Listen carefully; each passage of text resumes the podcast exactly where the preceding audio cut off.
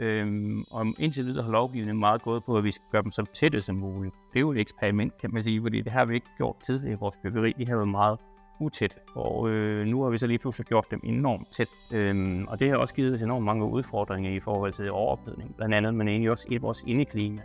Velkommen til Drømmevilla, Podcasten, hvor vi jagter den nybygger drømmen. Jeg er din vært Morten, og sammen med min hustru Ellen, håber jeg snart at komme i gang med vores drømmevilla. Når man bygger hus, så bruger man ofte de samme materialer. Det er beton, det er mursten, det er glas, det er stål. Men faktisk så findes der nogle mere bæredygtige muligheder. Det er det, vi skal tale med Jens Martin om i dag. Det handler om det modige materiale. Jens Martin, velkommen i Drømmevillaen. Tak. Eller jeg skulle sige endnu en gang velkommen i Drømmevillaen, fordi vi har jo haft dig inde som gæst en gang tidligere i episode 35, hvor vi talte omkring Japan. Det er rigtigt. Og tak for invitationen igen. Jamen uh, selvfølgelig, og du er jo retur her nu i en ny episode, hvor vi skal, det handler ikke om Japan. Det handler noget omkring det her med at udfordre lidt omkring uh, materialer, og, og tage nogle modige valg inden for det. Men inden vi, uh, inden vi hopper ind i det, og for dem, der ikke mødte dig i episode 35, uh, hvem er Jens Martin? Jamen, Jens Martin er en arkitekt, øh, og jeg har en fortid både i Danmark og i Japan øh, som arkitekt. Og øh, jeg bruger mest af min tid på et tegnestuefællesskab, der hedder Det Levende Hus, som blev skabt i 2021 sammen med en bygningskonstruktør, som hedder Carsten Eriksen. Øhm, og vi holder til i Skanderborg. Øh, og vi lagde ud i 2021 med at sætte os nogle mål for at prøve at udfordre boligmarkedet lidt med nogle nye visioner på, hvordan øh, et klimavenligt øh, parcelhus kan se ud. Ja. Øhm, og øh, der så også virkelig prøve at tage fat i nogle af de her bæredygtige klimavenlige byggematerialer og løsninger, og se, hvordan vi ligesom kan få inkorporeret dem i øh, et byggeri, øh, som vi igen kan replikere og kan bruge det til mange forskellige ting. Ja. Det må have været en spændende og meget lærerig rejse, også at prøve ja. at navigere i alle de her forskellige materialer. Helt sikkert. Øh, altså det er også der, hvor selve vores sammensætning med Carsten som bygningskonstruktør og mig som øh, arkitekt øh, har været rigtig spændende, fordi vi har haft den her øh, pingpong. Øh, vi har mm. spillet materialer op mod hinanden og løsninger op. Øh, har haft de her vurderinger omkring, øh, fungerer det, og hvad er risikoen ved at bruge? Øh, hvordan kan vi bruge? Øh, og også med fremtidig udvikling, hvordan skal vi prøve at få de her nye løsninger ind i vores byggeri? Og hvordan kan gøre det bedst muligt, sikrest muligt for kunden. Lige nøjagtigt. Og når du sådan sidder som, som professionel og kigger ind i det her, du, nu, nu, nu, nu er du jo ikke producent, eller du, du, nu ser du det lidt mere fra en, øh, ja, lidt overfra, kan man sige.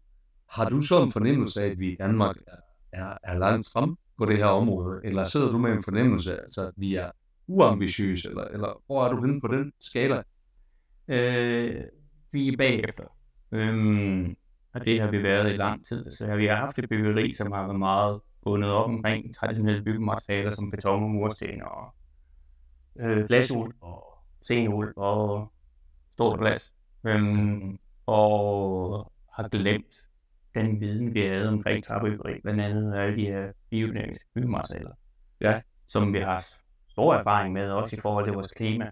Øhm, og det er ligesom det, vi skal til at ind og at finde igen, og vi skal prøve meget mere til udlandet, men vi finder også mange forhindringer, blandt andet i vores lovgivning øh, i Danmark, fordi den er også er, så ensporet øh, i hvilket materiale vi skal bruge og løse. Ja, okay. Det tænker jeg også på, at vi kommer ind på snakken om her med, med, med, med lovgivningsdelen. Men hvad, hvad er egentlig det, der, er, er det lovgivningen efter din overbevisning, der har, der, der har endt med at presse at det ude i, at, at, at det er mere traditionelt byggeri, eller er det mere en, øh, en bygge, hvad kan man sige, en, en, en byggevane, øh, altså måden, man bygger på, eller er der nogle store producenter, der har skubbet det her? Jeg tror, det, er en, det du nævner der, det er en blanding af alle de ting.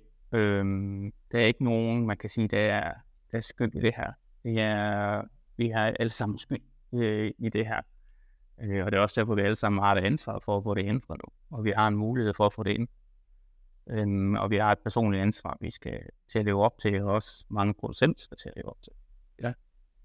Og det var også det, vi, det, vi aftalte jo egentlig lidt, det skulle være, være rammen for den, for den samtale, vi har her, det her med det modige materialevalg. Og det, og det er jo også noget, det er jo ikke modigt i forhold til, til, til, til farver, for eksempel, men det er meget mere mod, det kræver i forhold til at, at prøve at se, om vi kan omprogrammere os lidt i forhold til, hvad for nogle valg vi tager per, ja, per default, kan man sige.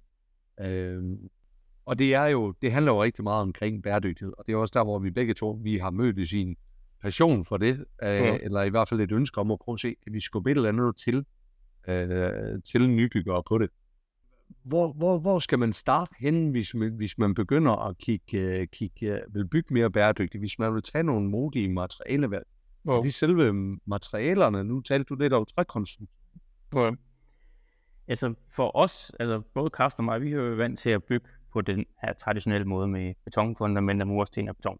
Øhm, og stor glas igennem vores karriere. Vi nåede jo ligesom sådan et midthedspunkt, og vi ikke følte os specielt udfordret længere. Vi kunne godt se, hvilken vej det gik, øh, og vi havde også et behov for ligesom at, at bruge vores erfaring øh, på en ny måde, og så, så igen tage nogle valg, som gør, at vi egentlig får et seriøst bud på, hvordan det kan løses. Man ja. får fjernet den her utryghed, øh, og får pakket det ind på den rigtige måde, konstrueret på den rigtige måde. Øhm, så den proces har været meget lærerig, men den, den bygger jo på en masse års erfaring. Vi er også begge to. Øhm, Carsten er også tømmer, så han har allerede været vant til, til de her materialer et meget længere tid, end jeg har. Jeg begyndte rigtig meget at støde på den i min tid i Japan. Øhm, så det er også det der mix og den erfaring, vi har, der, der har gjort det nemmere for os at tage de her valg og få skruet det rigtigt sammen. Ja. Øhm, for det, det er der, det er ret vigtigt at få gjort. Øhm, og man skal finde de rigtige folk, der kan gøre det og bygge det. Øhm, for man kommer til at starte helt forkert ud. Øh, og så går det rigtig galt med den type materiale. Lige præcis. Og, og, og hvis jeg forstår det her rigtigt, og nu må du så korrigere mig, hvis jeg, hvis, hvis jeg tager fejl, men som jeg forstår det, så taler man jo om det her med, hvis man skal bygge et træhus, så begynder man at, at tale om, at huset det skal kunne ånde, eller det ikke skal kunne ånde. Det er diffusionsåben eller diffusionslukket. Jeg ja. tænker, det er samme definition af det samme. Det her med, skal man putte hus ind i en plastikpose, eller skal man ikke putte hus ind i en plastikpose? Som jeg ser det, så er det de to valg, er det rigtigt sådan rent helt generelt konstruktionsmæssigt? Ja, hvis du, det kan du godt se generelt, at det er sådan, ja, det kan man godt. Kan du forklare os, hvad forskellen er på de to? Altså, hvad det ene kontra det andet? Vi har flere med i podcasten, der har, der har, der, der, der, hvor vi har haft den her diskussion, men selve essensen af det, Jens Martin, den må du lige komme med. For os har det meget været, at vi vil have den her åndbare konstruktion, simpelthen for, at det er jo levende væsener, der skal leve inde i, i de her hus. Og vi ånder, vi har fugt, vi har mange ting som varme og kulde, vi skal kunne kontrollere. Så det er ret vigtigt, at vi får lavet den her hud korrekt på et hus. Øhm, og indtil videre har lovgivningen meget gået på, at vi skal gøre dem så tætte som muligt. Øhm, og det er jo ikke no, det er jo et eksperiment, kan man sige, fordi det har vi ikke gjort tidligere i vores byggeri. De har været meget utætte. Ja. Øh, og øh, nu har vi så lige pludselig gjort dem enormt tæt. Øhm, og det har også givet os enormt mange udfordringer i forhold til overophedning. Blandt andet, men egentlig også i vores indeklima, øhm, skim og svamp. Øhm, fordi de er blevet så, så tæt. Øhm, og det er jo noget, hvor vi ret hurtigt gik ind og sagde, at det skulle vi i hvert fald lave om på. Fordi jeg bor selv i den type byggeri, øh, jeg bruger til leje. Mm. Øhm, og har draget mig en del erfaring her fra også blandt andet min kone har fået astma at bo i den her form byggeri, så vi har også ligesom målet om, at det skal være så ud af det her. Ja. Øhm, og det er det, der påvirker os rigtig meget, det er det her indeklima, mere end vi overtror. Øhm, ja. Også indholdet i vores boliger, øh, hvor der også påvirker vores koncentrationsevne, blandt andet. Øhm, så vi har valgt meget hurtigt den her åndbar konstruktion, hvor man simpelthen kan få fugten ud igennem en gangbremse, øhm, så vi ikke får den her plastikpose øh, i vores byggeri. Kan du bygge det i, kan du, er det afhængigt af, hvad for nogle materialer du vælger? Jeg ved jo, du har en stor ja. kærlighed for, for, for træ, ja. men kunne man godt bygge et åndbart hus, for eksempel med tegl og med musling? Ja, det kan man godt. Øhm, det kan du godt. Men det er jo ikke noget, nu er vi jo igennem øh, processen med at bygge selv, det ved du også, det har vi også snakket om flere gange.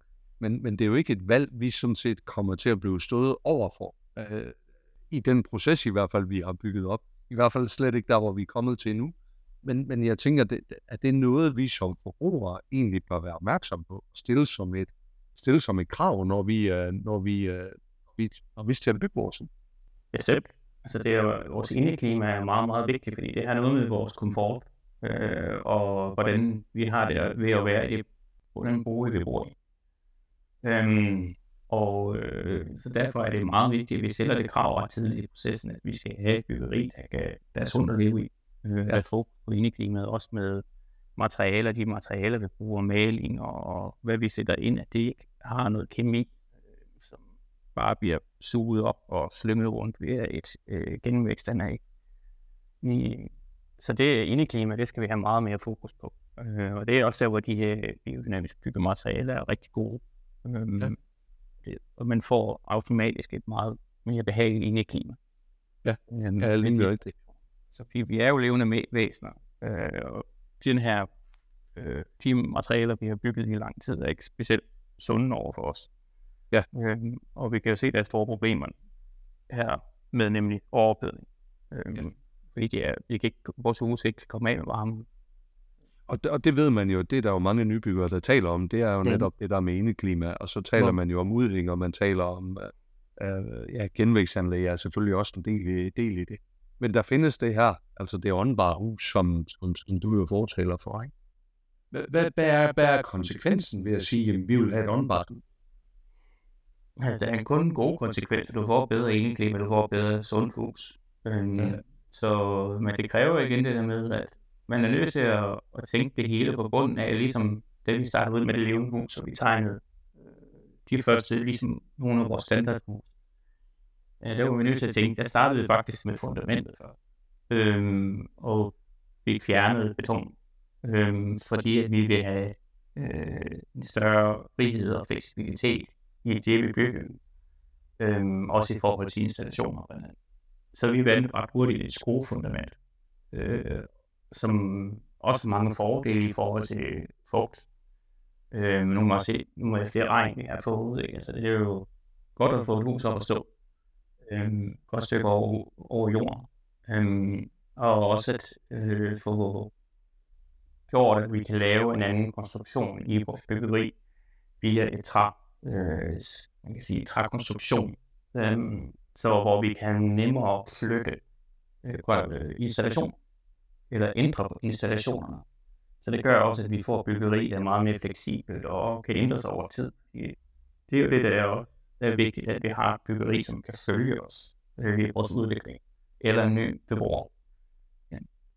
Vi har faktisk stadigvæk til gode at høre øh, omkring skruefundament i, i podcasten, men de står på vores liste af, af folk, vi gerne vil invitere ind.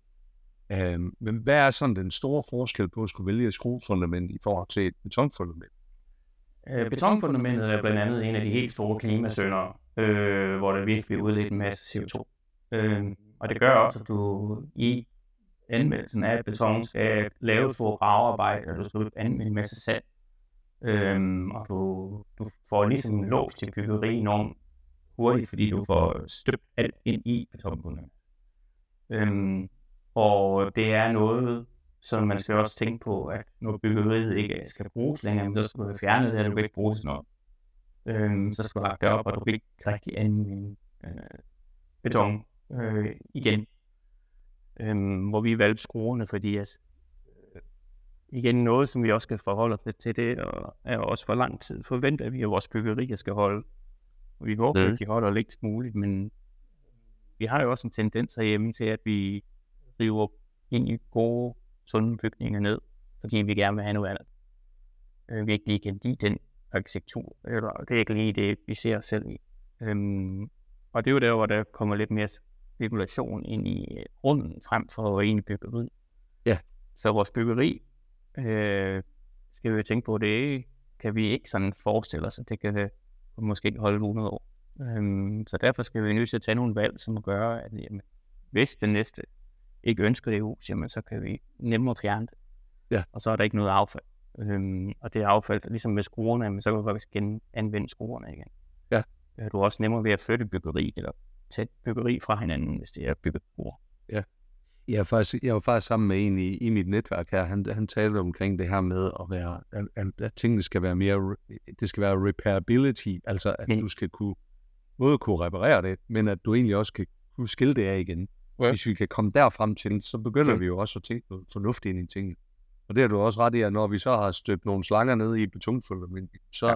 så er de der jo. Altså, så det er svært at skille igen. Jo, det er, også, altså, det er jo, nu berører du lidt et, et begreb, det her med, at noget skal være vedligeholdelsesfrit. Øhm, hvor vi har, altså det er jo noget, det folk forventer og også køber sig ind i mange gange ved beton, tegl, stål, glas, at det er vedligeholdelsesfrit, men det findes jo ikke. Øh, det er jo, det er jo en vision, øh, eller en fantasi. Yes. Det, det, som vi bruger og anvender i stedet for, det er noget, der hedder vedligeholdelsesvenligt. Øh, som man siger, vi er nødt til at lave byggerier, som vi kan vedligeholde, og vi kan reparere, vi kan justere, vi kan måske ja. udbygge nemmere.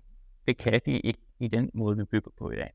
Nej, det, er det. det er alt for smeltet sammen, og vi kan ikke få det fra hinanden igen.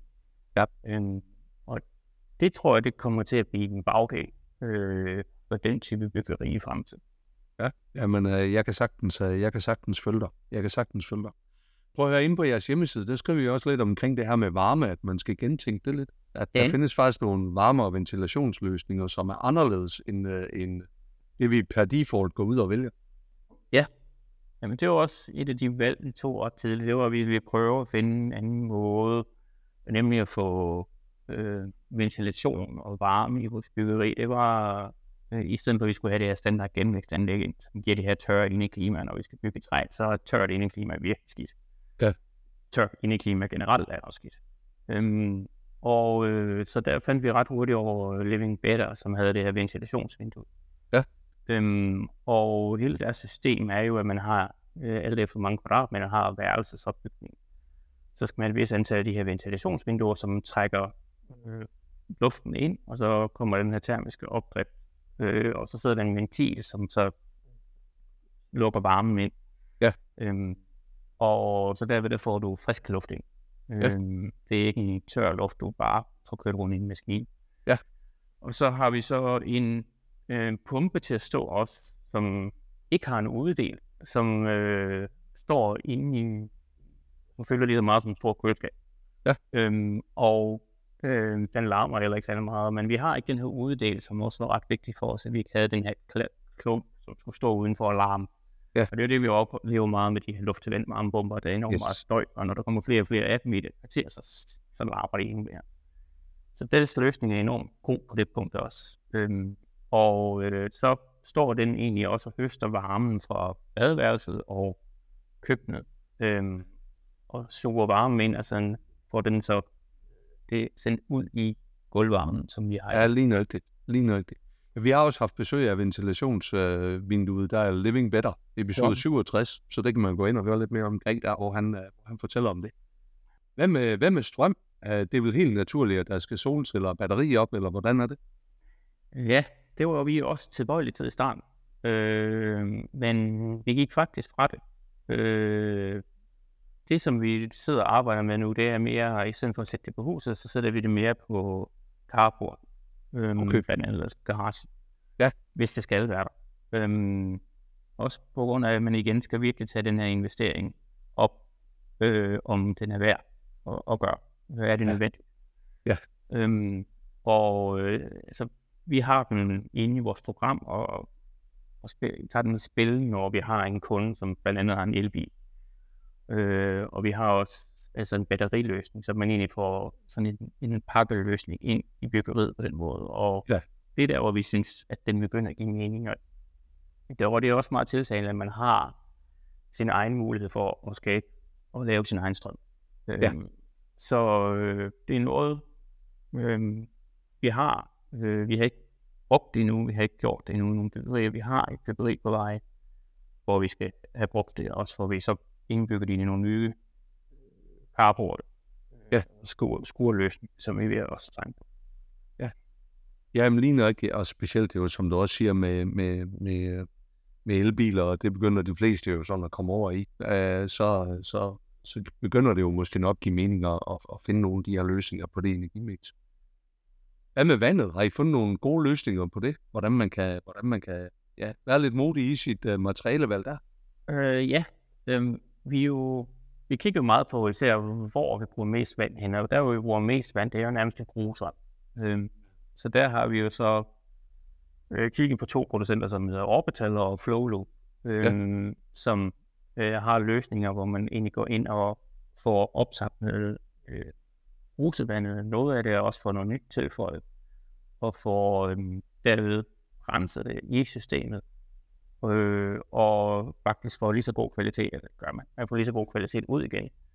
Øh, og så får man meget, meget, meget lavere øh, vandregn. Øh, ja. Og der findes jo også systemer, hvor man kan gå ind og få renset ens brugsvand. Øh, ja. Som øh, også er interessant. Det er en større investering øh, at lave den. Og øh, så har vi selvfølgelig også, vi kigger på regnvand, ja. hvor øh, vi også nu et af de nye byggerier skal til at lave, øh, skal til at have regnvandsopsat. Okay. Øhm, og øh, det skal både være til øh, toiletskyld og øh, vask. Ja, okay. Og det stiller jo også krav til, hvilket tagmateriale man så skal bruge i byggeriet. Øhm, yes. Er nogen, man kan bruge, nogen, man ikke kan bruge. Lige nok det. Jamen altså, den der, den orbital, det der med, med, med rensning af vandet, den, de var med i episode 38, og regnvandstanken er med i episode 69, så der, der er nogle steder, hvor man kan komme ind og lytte på, på de her ting her.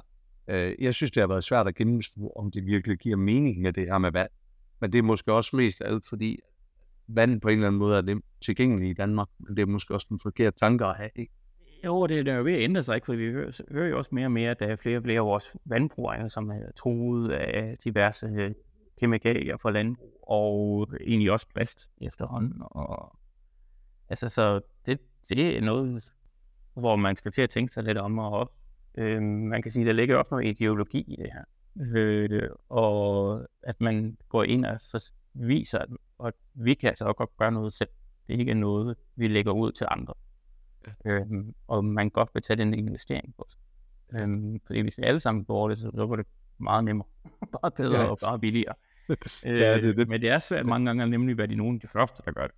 Ja. Øhm, det en af de uh, en af de ting, I også taler meget om, det, det den, den overrasker mig måske lidt, det er jo det her med, hvis man taler miljø, så taler man også akustik. Altså, ja. øh, kan du sætte lidt ord på det? Jamen, det er jo igen det her med indeklima. Uh, lige så meget det her med at have et sundt indeklima med ild og frisk luft og øhm, uden kemikalier. Og så er akustik også rigtig vigtigt. Øhm, det er jo også det, der gør, at vi går ud og være sammen, og være flere sammen. Øh, hvis vi har en meget dårlig akustik, jamen, så, så går vi ud, og så hver vores værelse, og så lukker vi os ind. Øhm, I det levende hus går vi efter skal fællesskab, øh, hvor vi har mindre værelser, og så større fælles areal. Øhm, og så også få fjernet nogle af de funktioner, vi har inden for værelsen, ud i fælleseje eller fællesområder. Øhm, og det ser jo selvfølgelig en masse krav til støj. Øh, jeg hører meget fra øhm, forældre og børnefamilier, der er støj jo noget af det mest vigtige næsten, man hører øh, sammen med opbevaringsplads. Ja. Øhm, ja. Så øh, der er det jo ret vigtigt, at man får det på plads øh, i byggeriet, og der har vi jo blandt andet i Skovbud, vi har meget, meget stort loft, øh, flade, som er den bedste observant for øh, akustik. Ja. Så øh, det er der, hvor man virkelig skal gøre et, en god investering øh, i at få det rigtig akustik. Ja. Og man skal Jamen, det giver, ja. Ja, det, det, giver, det, giver, det giver mening, og, og, og vi har også haft et par, par, par producenter også af lofter med, med HZ i 19 og, og Søul i 56, der fortæller omkring det her. Wow. Så det giver jo, det giver, det giver jo super god mening. Du, du har nævnt flere gange det her med det levende. Altså, øh, jeg synes faktisk, at du skal, du, du skal lige bruge lidt tid på at fortælle lidt mere omkring, hvad det er, I har skabt der. Ja, altså, altså det levende hus, som jeg fortalte, så startede det i 2021, og det var jo ligesom øh, et forsøg fra Bærst og min side om at prøve at bruge lidt op i vores byggebranche, øh, og egentlig også oppe kunder øh, på at se lidt mere øh, kreativt på, hvordan vi bruger, men egentlig også få taget nogle af de her, man kan sige, alternative tankegange og få sat dem ind i mere en kommersiel øh, ramme. Yeah. Øhm, og så nemlig få, som jeg fortalte om, at tænke det hele forbundet af, øh, yeah. og ikke være bange for at, at røre ved noget, som man er vant til. Og, for man, så og man ender meget hurtigt med at være meget konservativ øh, i sin valg. Så. så, men det er også den her tryghed, vi havde ved vores erfaring øh, til at kunne gå ind og så få gentænkt det her byggeri, og så fra bunden af. Og øh, det var noget, jeg allerede sad og tegnede på tilbage i 2015 i 18, hvor jeg sad og arbejdede meget med både med små byggerier, øh, og også prøvede at lave den her fusion mellem dansk og japansk arkitektur.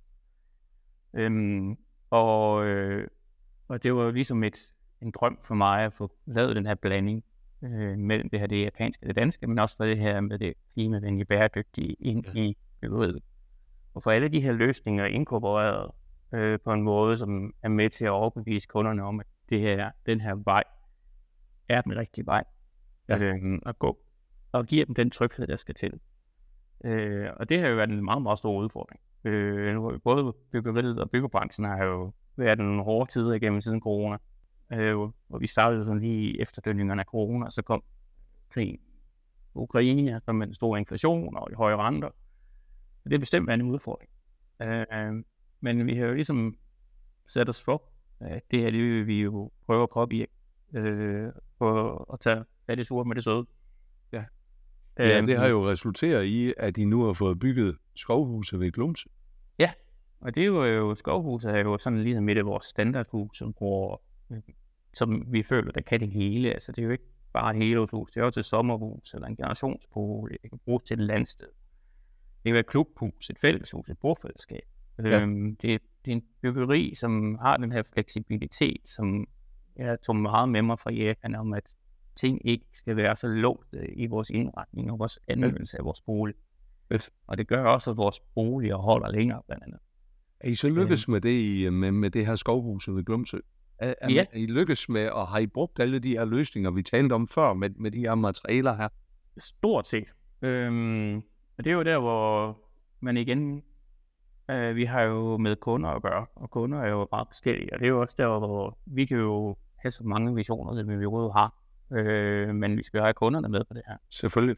Øhm, og dem har vi selvfølgelig haft for at røre det, vi sad med alt det her, og, og kiggede meget på os, men hvad skal vi ligesom slå på for at få den her serveret rigtigt? Ja. Øhm, og vi tog egentlig der frem for, man kan sige, det bæredygtige klimavenlige, så tog vi faktisk mere den arkitektoniske tilgang. Ja. Øhm, og fik øh, fokuseret meget på det her med det japanske og det danske og den her fusion. Øh, og brugte meget vores argumentation for os øh, hvorfor tingene ser ud, som de gør, og hvorfor fungerer ting, som de gør. Ja, lige præcis. Øh, og blandt andet det her med øh, overophedning og de overdækkede udearealer, altså med store udhæng, jamen, det er jo noget, som vi både har japansk arkitektur, men også dansk arkitektur tidligere. Ja. Øh, nu har vi desværre fjernet dem, og det har jo så gjort, at vi får en her overophedningsproblem, problematik, og det gør også, at vores byggeri ikke holder sig lang tid.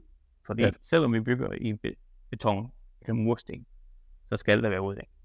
Øh, og vores vinduer og døre holder heller ikke så lang tid. Ja. Øhm, og vi har så også brugt den oveni til ligesom at sige, at de her udearealer, så de er vi egentlig nogle gange i Danmark har rigtig godt klima, øh, hvor det er dejligt at være udenfor. Så kan vi faktisk gøre huset mindre, så huset i Glumsø er kun på 121 kvadratmeter i grundplan. Ja.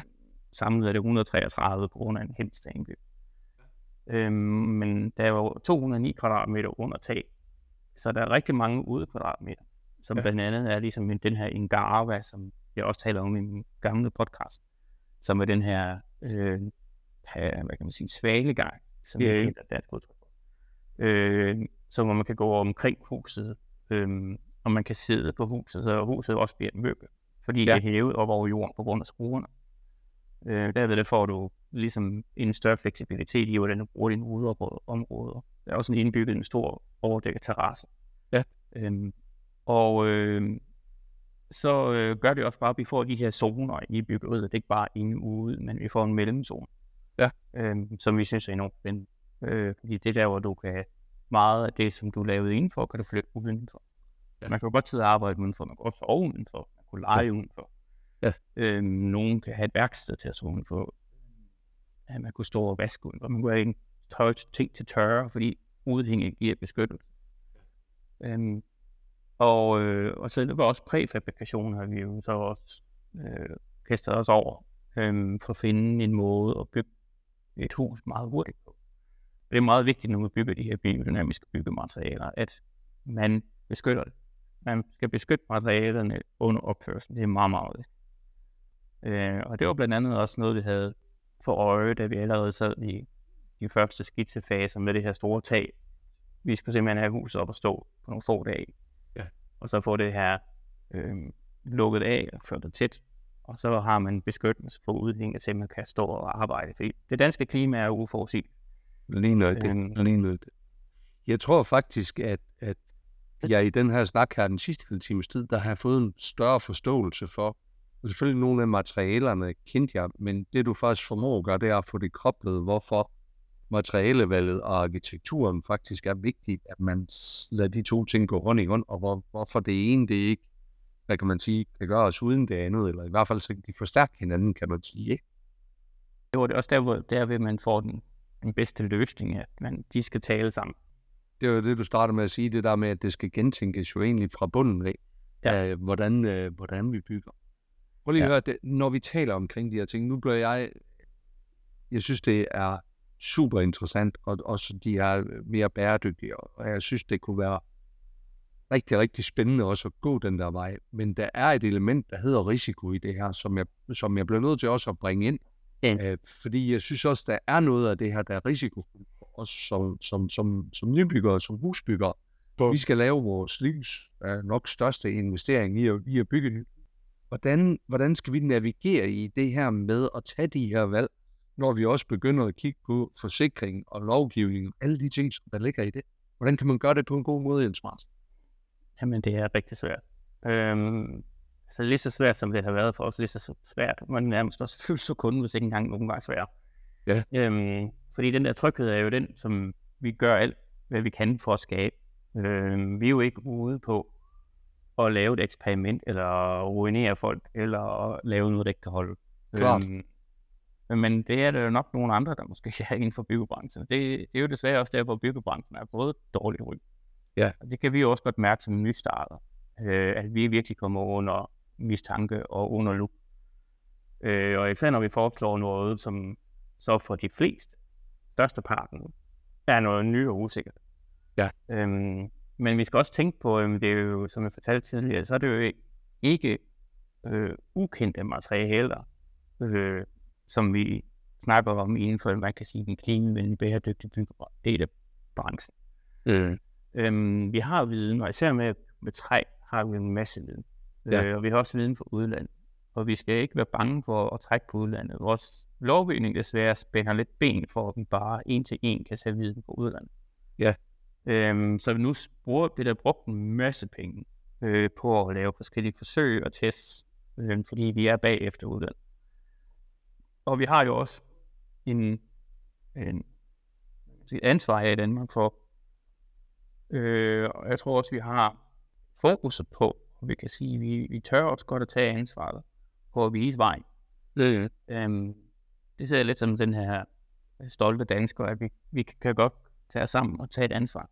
Øhm, og, øh, og også ligesom prøve at vise andre, at vi tager et valg på grund af vores klima.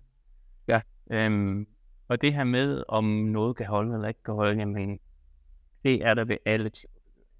Ja. Der er ingen, der er uden risiko. Og det kan vi jo se i alle de øh, forfærdelige sager, der efterhånden har været, at der er ikke noget, der er sikkert. Og Ja. det er jo ikke rart at vide som boligkund. Nej, det er det ikke, men, men kan man overkomme den på en eller anden måde? Kan man, øh, eller i hvert fald begrænse den risiko, der ligger i noget af det her? Altså, der er jo mange, der tror, man kan forsikre sig ud af det, men det viser sig jo også, at det heller ikke. Det er det. Øhm, og så er det den sunde fornuft, øh, man har nærmest tilbage. Øhm, og jeg vil bare sige, at det- man skal virkelig tage sig god tid, og også til at finde de rigtige, de rette. Især når man skal til at bygge på den her måde øh, med de her materialer, så er der altså ikke meget få, der kan gøre det lige nu, øh, kan gøre det rigtigt. Øh, og man skal ikke kaste sig ud i nogen, der bare siger, det kan vi godt.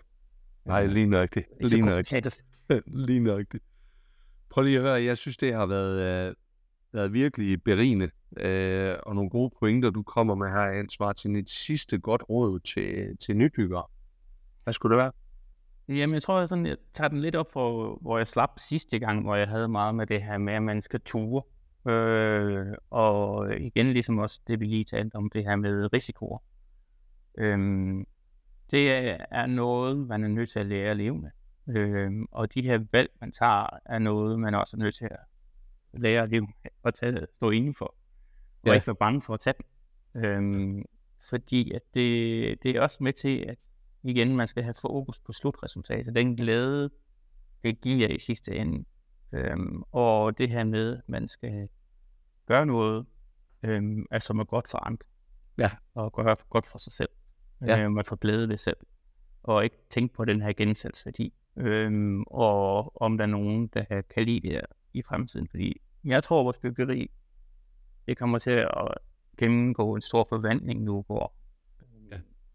det valg, vi tager nu, øh, at det, som kommer til virkelig at blive en stor image-skaber øh, for øh, kunder, boligkunder fremover. Øh, og øh, det bliver det nye status, det bliver ikke, hvor mange kvadratmeter jeg har, hvor mange dobbeltbars jeg har, og øh, det bliver en helt anden fokus, vi får øh, på vores livsstil øh, og hvordan vi bor. Det er jeg ikke utilbøjelig til at give dig, til at give dig ret i. Prøv at høre, når vi har, når vi har gæster med, så, prøv, så spørger jeg os altid til sidst, hvor, hvor man kan følge ind og læse mere om ja. det. Jeg vil faktisk gøre det lidt modsat nu her, fordi du har sendt nogle billeder til mig, som vi kan bruge til at markedsføre podcasten her. Mm. Øh, og når man sidder og kigger på de billeder og prøver at forholde sig lidt til, hvad det er for nogle ting, øh, og hvad det er, I har prøvet at bygge med det levende hus, så får man virkelig en opfattelse af, at det her, det er det er et hus, der, eller små hus, der er bygget inde i huset. Jeg drillede dig lidt til at starte med det. Karbadet, der stod op på første sag. Vi kiggede ja. over hele huset. Ja. At der er nogle velovervejede løsninger. De billeder, de, det I faktisk har lavet der. Ja. Dem kan man finde både på vores show notes på podcasten. Man kan også finde dem inde på jeres øh, hjemmeside, delevendehus.dk. Er det DK? Det er DK, ja.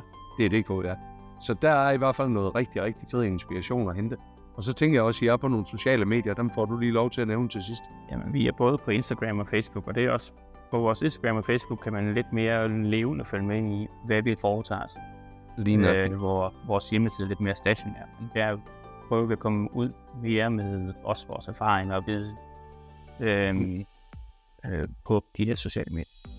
Ved du hvad, vi tager og linker op til det hele i vores show notes, og så vil jeg bare sige tusind tak for bidrag endnu en gang, Jens Martin. Tak fordi jeg må komme igen. Det var en fornøjelse. Tak fordi du lyttede med på denne episode af Drømmevillaen. Følg os på Instagram, hvor vi poster billeder og videoer fra vores gæster og fra vores samtaler. Har du noget, som du vil dele, så ræk ind ud til os. Det gælder både, hvis du er nybygger, rådgiver eller leverandør. Så kan vi alle blive klogere og forhåbentlig få vores drømme til at blive til virkelighed.